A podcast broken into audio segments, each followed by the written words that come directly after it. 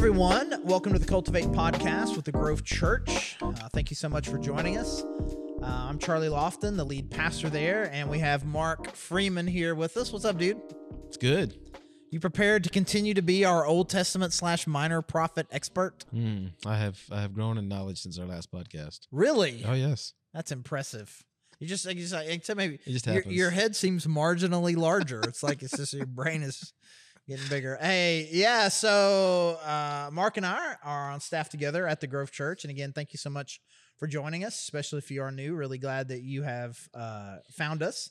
And we are starting today uh, a series where we're just kind of working our way through the minor prophets. And last week we kind of introed the idea just to kind of make sure we all understood what we meant when we said that we were going through the minor prophets. We talked about what makes a prophet a minor prophet versus a major one, which is at its core length of the book, not quality of prophet. And that a prophet is someone who God gives a message to to deliver to a certain group of people. And then we also talked a little bit about the history of Israel and the splitting of the kingdoms and those sorts of things to kind of help us put each one of these in a historical context. And so we're going to start, uh, we're just going to take these in order. And so today we are starting with the prophet Hosea. Hosea, and this is Mm. actually I, to me here's here's the thing. It was like 14 chapters. Mhm. Yeah. I feel like Hosea, man, like he's like he's on the fence. Like he, I like it's like that seems long enough to be a major prophet. oh, yeah. Book of Daniel's not much longer than that, Right. It's Yeah, kind of that's a, a big decent. book. Even like uh, some of these other ones, you can tell definitely. He's like that's why actually he splits the difference. He's right there in the middle. It's a little bit like maybe you just you get to decide for yourself. Yeah, it surprised me going back to it, like, because there's this big picture, you know, thing that he's saying and illustration that he's giving us, and you don't think that it's 14. You don't think about it being 14 chapters. No, it, it is. yeah, it is. All right. So historically, so we got this prophet Hosea, and he's again, like you said, he's got he's got a pretty significant message and a wild way that God is having him illustrate this deal. Uh, but let's set it in its historical context. Where are we in the history of the Jewish people at the time that Hosea is making these prophecies? Okay, so if if I'm right, it's during one of the reign, the reign of one of the worst kings that they had, Jeroboam the second. Kind of focused on the northern kingdom. Right. So this is after the 200 years after. This is after the split, Right. So they we had three kings that were under a united monarchy, and then they split into two: the northern kingdom being Israel, the southern kingdom being Judah. Mm-hmm. Okay, so side question. Side question. So you got these two kingdoms, and normally when we when we talk, we just talk. You know, we're talking about Israel, and we know Judah's in the. You know, that's Right. in there somewhere. How does that work into these? Like, is he are most of the prophets talking to one or the other, or is it to both?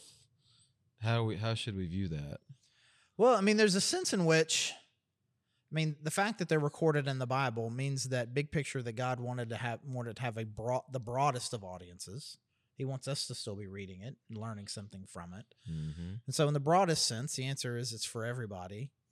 Um, and I think there are some that I think that we're going to see that are very, very targeted. The story of Jonah, for instance, is about a very specific message to a group of people that aren't even Israelites. This was something that a message that God had given to Jonah to the Ninevites, which is this Gentile group of people. And I think that we'll see some things like that where this is a very targeted message to a very specific group of people. And I think there are going to be some that are kind of addressing everybody all at once, but at from time to time he'll call one particular group out. That's the thing I think feel like I noticed in Hosea. Mm-hmm. There's like he seems to be he's got a lot of he's got a, I, I was going to say a lot of bullets in his gun, but I mean, is this is way older than that. He's got a lot of arrows in his quiver Mm-hmm. and he seems to be shooting most of those arrows at the northern kingdom.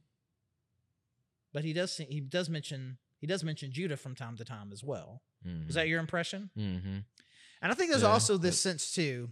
So it's a little bit like if you say, "Hey guys," what you mean by that is kind of different on the context. If it's a if it's a mixed group, you may be talking to everybody, or if it's a group of guys over here and a group of of women over here, and you say, "Guys," and it's you know context kind of tells you whether or not you're talking to just the guys or you're using it as an overarching term. Mm-hmm. I know not all women love the fact that you may say guys and refer to everybody. I'm just using that as an example, but it's the same kind of deal with Israel. There's some instances in which Israel may mean everybody who is of Jewish descent, or he may be specifically referring to the northern kingdom of Israel. Mm-hmm. And I found in Hosea, he also used the word Ephraim. Did you Mhm. notice that? right. So Ephraim is just one of the one of the tribes. And it's an unusual thing. And so I I mean I did you look it up? Because I looked it up. I didn't. I looked it Uh, up because I was like, why, why? Like Israel and Judah, I understand that.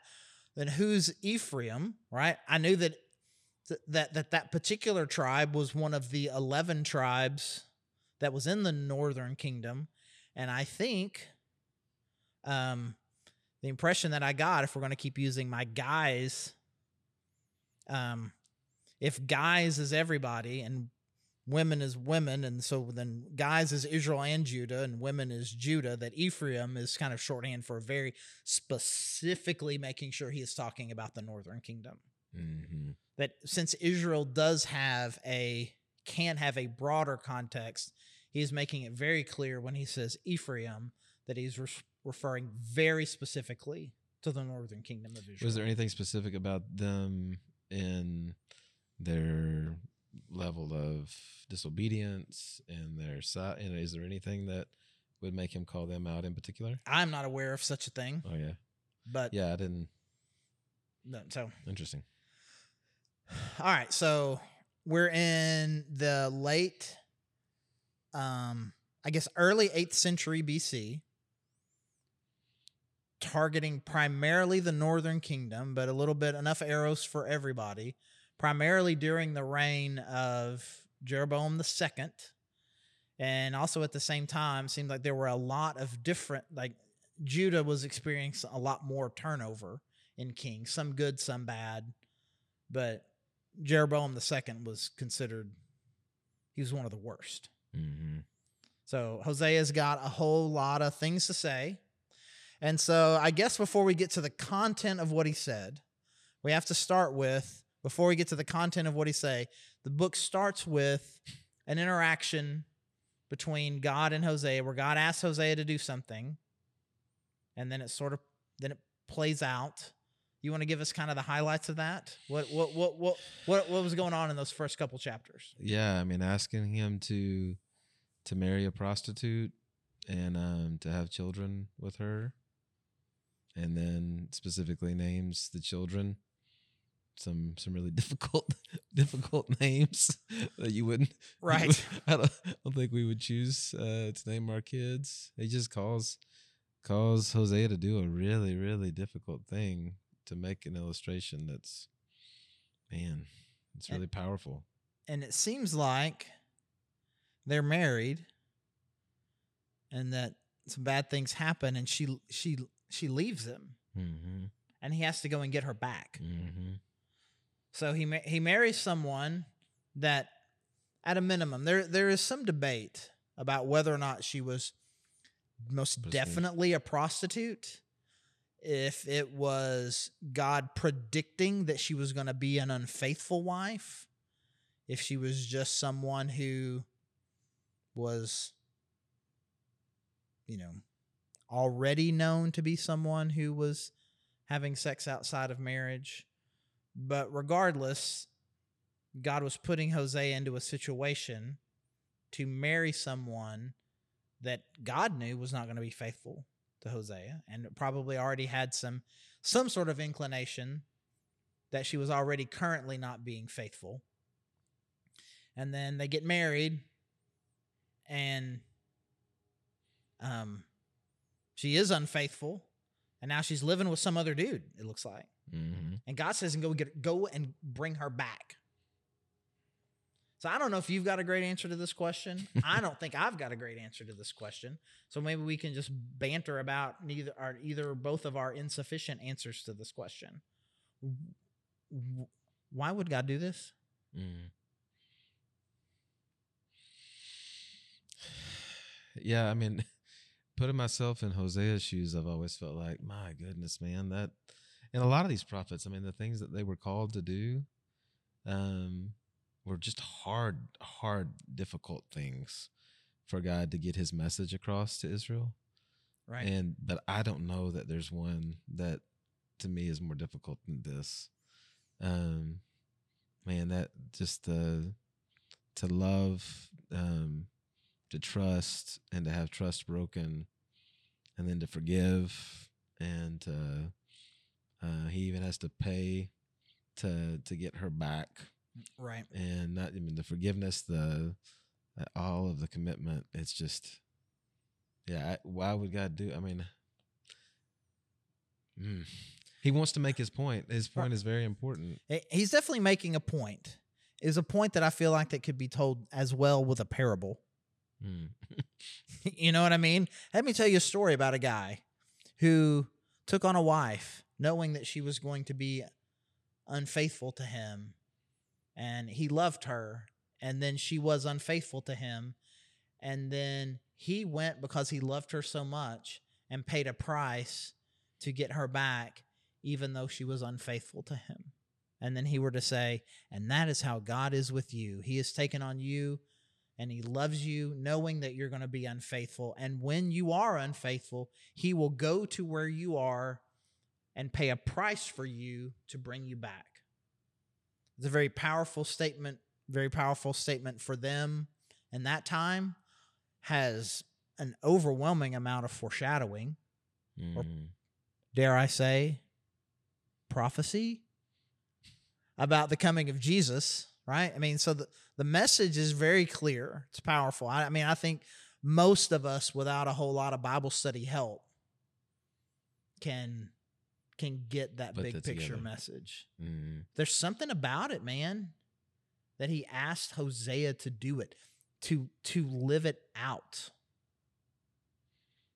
I mean that that is driving the point home.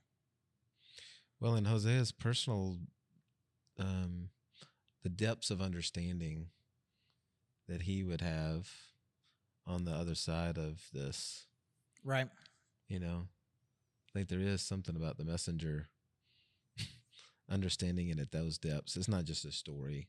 I experienced this. But in order for it to be, and this is kind of where I don't know if I'm letting God off the hook or I'm just trying to make the the story more palatable to me. But in order for Hosea to really understand the message, he would have needed to have loved her. It wouldn't be like, "Hey, go take this woman you don't even know, don't even care about, don't even worry, and You just go through the bring into your house, make her a wife or one of your wives or whatever. Because I'm gonna, I'm gonna, I'm gonna play this out so people can see it and be like, oh, whatever, I guess. But you know, I mean, I, I, it may, it, again, for the if what you're saying for this to really have driven home in the heart of Hosea. I mean, I think, I think this is something that was lived out, and almost for me. And again, um, this, this is I am clearly putting an asterisk next to this. I mean, to me, like the way when the story is written is probably after it has all already happened. And part of me, the way that it feels like it reads is, is that, I mean, this is who Hosea, who's who's Hosea married, and I think God knew she was going to be unfaithful, and maybe at that moment Hosea maybe didn't Mhm. then she was unfaithful. And then the the big thing that God called him to do was to go and get her back.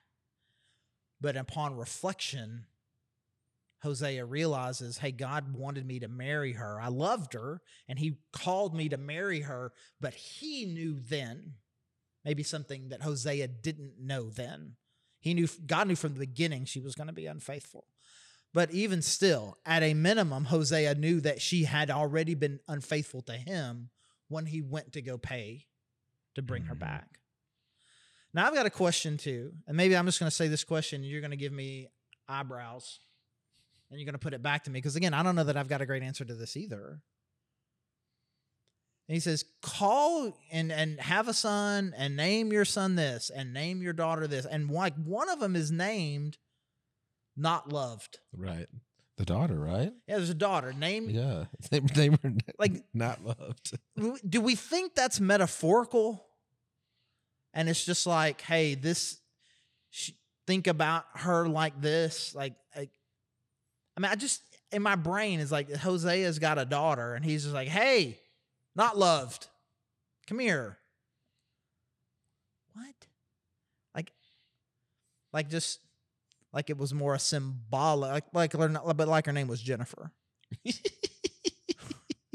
but just like symbolically for the purposes of this of this book that we're writing this prophecy that we're putting together i want you to think of the i want you to think of these children that you have in these stages that i'm taking israel through but in my like as a, as a dad of three daughters in my heart like i just cannot really imagine that hosea had like man, i'm sorry dad why do you call me not loved well god told me i mean I, I just i don't know you had any response to that? You just kind of like I don't know because it's Yeah. it's wild. The story the story's wild. This the story is wild, and then it always, you know, like what it makes us uncomfortable, and so, we, like you said a minute ago, you know, it's we start wanting to give God an out, but it makes it really difficult to pick which parts of this we think are were real and which ones were was he just making you know it feels like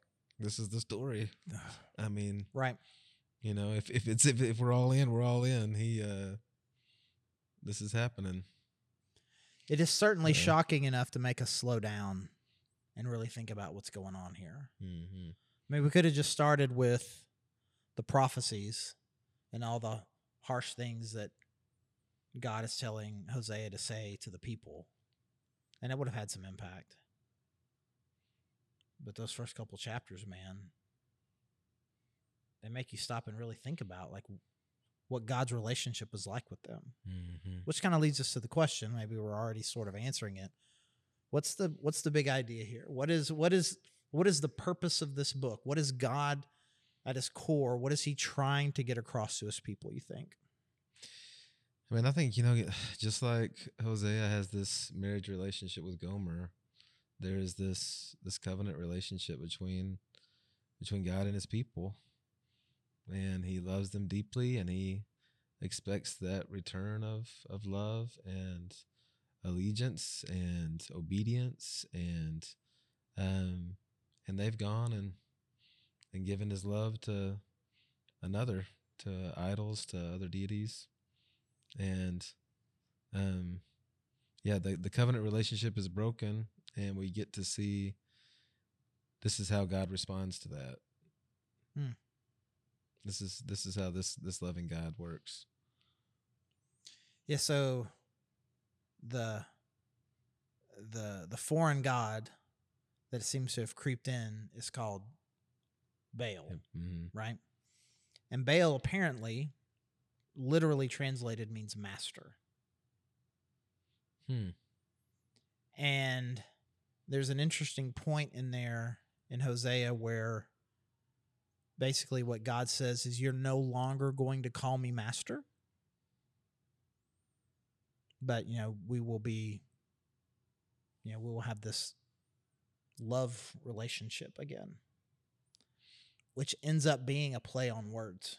yeah i saw that but i didn't realize that that background So it's a it's a it's a play on words on it. It's like you are confusing me for this foreign god, which I am not, and you're worshiping this foreign god, and this foreign god is named master. But you're Hmm. not going to call me master anymore. You're going to call me beloved, right?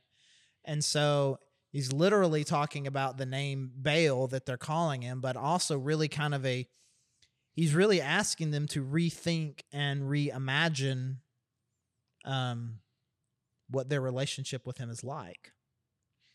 And in a series that we did in January at the Grove, we were talking about all these different ways that we could love God. And, and then the one Sunday that you did, you talked about kind of heart relationship. And, and to, to me, that was that was kind of a big draw there of just kind of like you you view this as a master relationship Mhm. and it's not that there aren't elements of that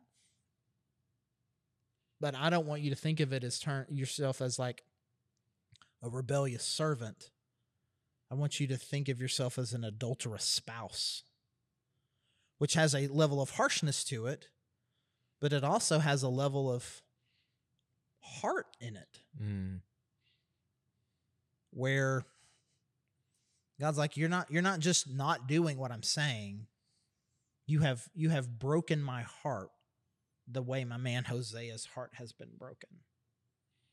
And so as harsh as the book is, I actually think it's also really rather tender. What do you think? Yeah, yeah, I agree. And I was just going to throw out one of my kind of a bow on that thought. The uh, Hosea 6 6 is one of my favorite verses from the book um, that speaks to that, where he says, I desire steadfast love, not sacrifice, the knowledge of God rather than burnt offerings. Hmm. This picture of, I mean, that's what I want from you. You've missed what I want from you. This is who Right. I am. I want you. I want your heart.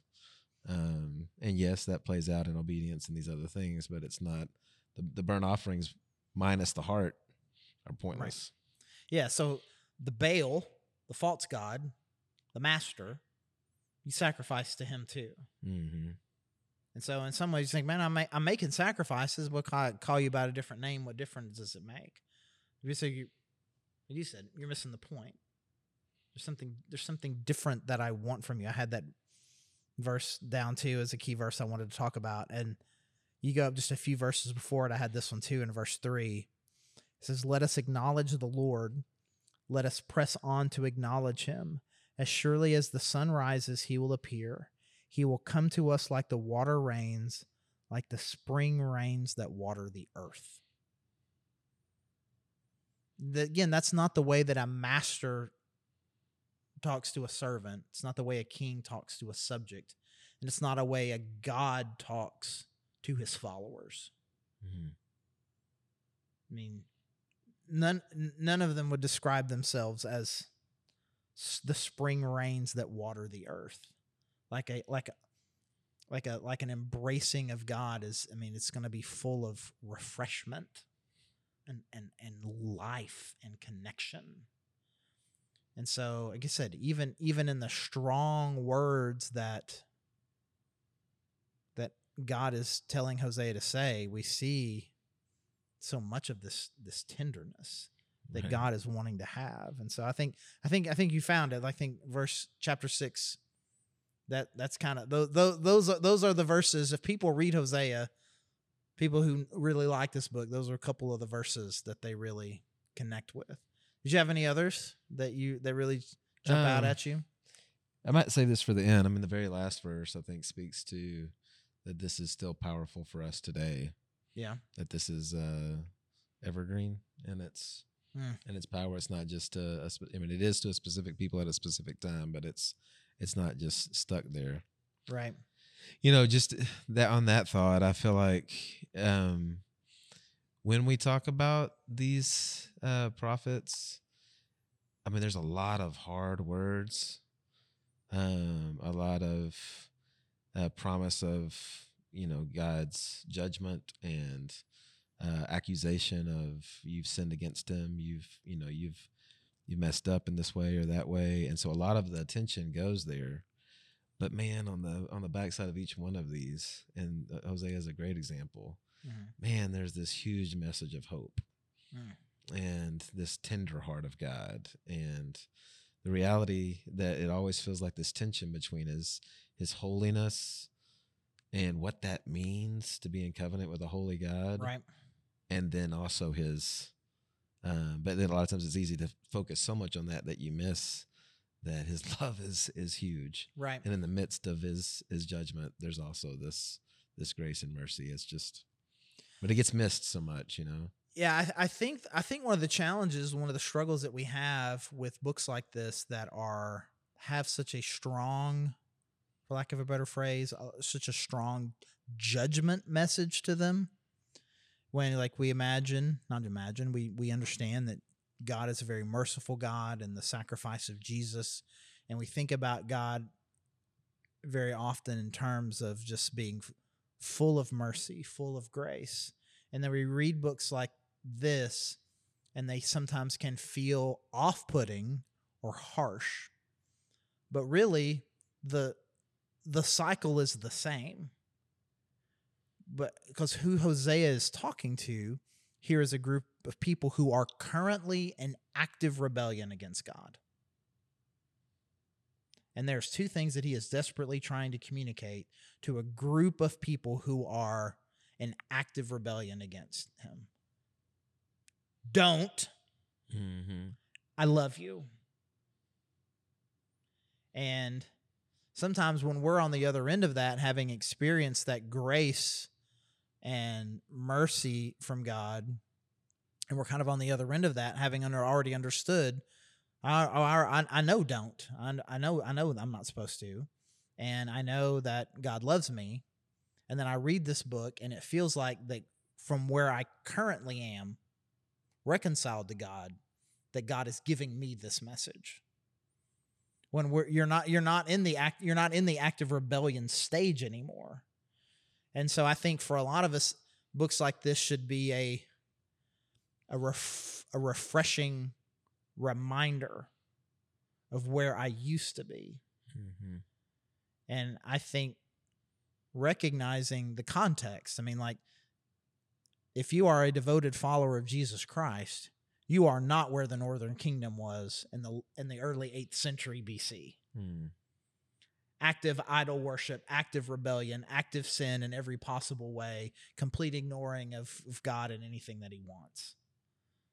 If you are in that season, I'm glad I'm I'm glad you're reading Hosea because stop Mm-hmm. and know that God loves you. There's another verse because I, I want to get I want to get to the part where we kind of talk about the big picture, but before before we get to that, there's skip up a little bit. I like this, and and four chapter four verse six, and God says this: "My people are destroyed from lack of knowledge, because you have rejected knowledge. I have rejected you as my priests."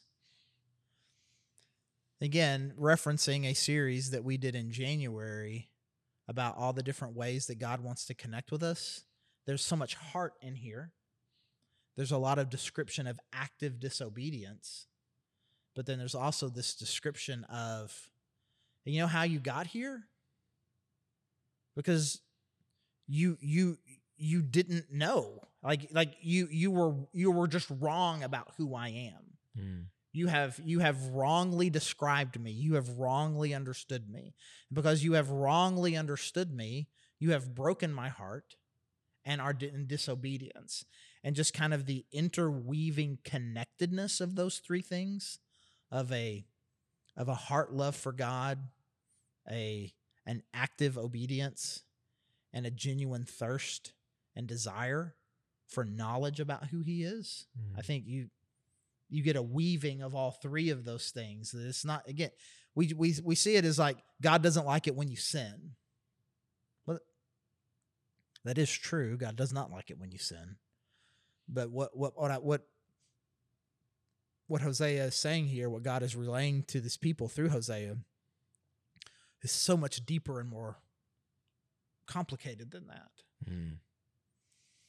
All right, so we've already shot ourselves in the foot a little bit by saying it's 14 chapters. So this is a longer one, and so for a lot of people, um, that would this would not be a one sitting read. It might be a two or three sitting read. So you would read this over a couple of days. So we've given some people some historical context, talked about the big idea. People, pro- you know, we've got we've got this story about Hosea and Gomer. Hey, by the way, it's kind of, I'll tell you this: when people when when we were in the we were in the process of naming kids, and, you know, people would ask if we're gonna give our kids biblical names. It's like, yeah, we got a great name for a girl, and it was Dorcas Gomer. Dorcas is a girl's name in the in the New Testament. Dorcas Gomer, and our uh, boy's name was Rufus Pudens. also, two great names from the. Um, anyways, big picture. Why should somebody want to read and study, reflect on this particular book? Oh, um,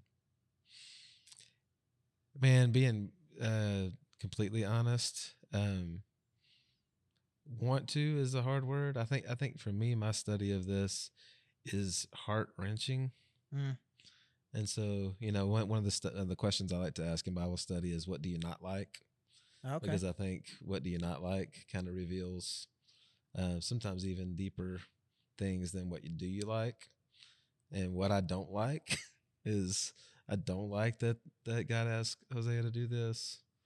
Um, it's just a it's a hard story that that does it. It hurt. I mean, it's it's uh, difficult for me to to take in that break of trust. Um, and at the same time, very effective in that Mm. I mean, I see that man, I don't know that I have that in me.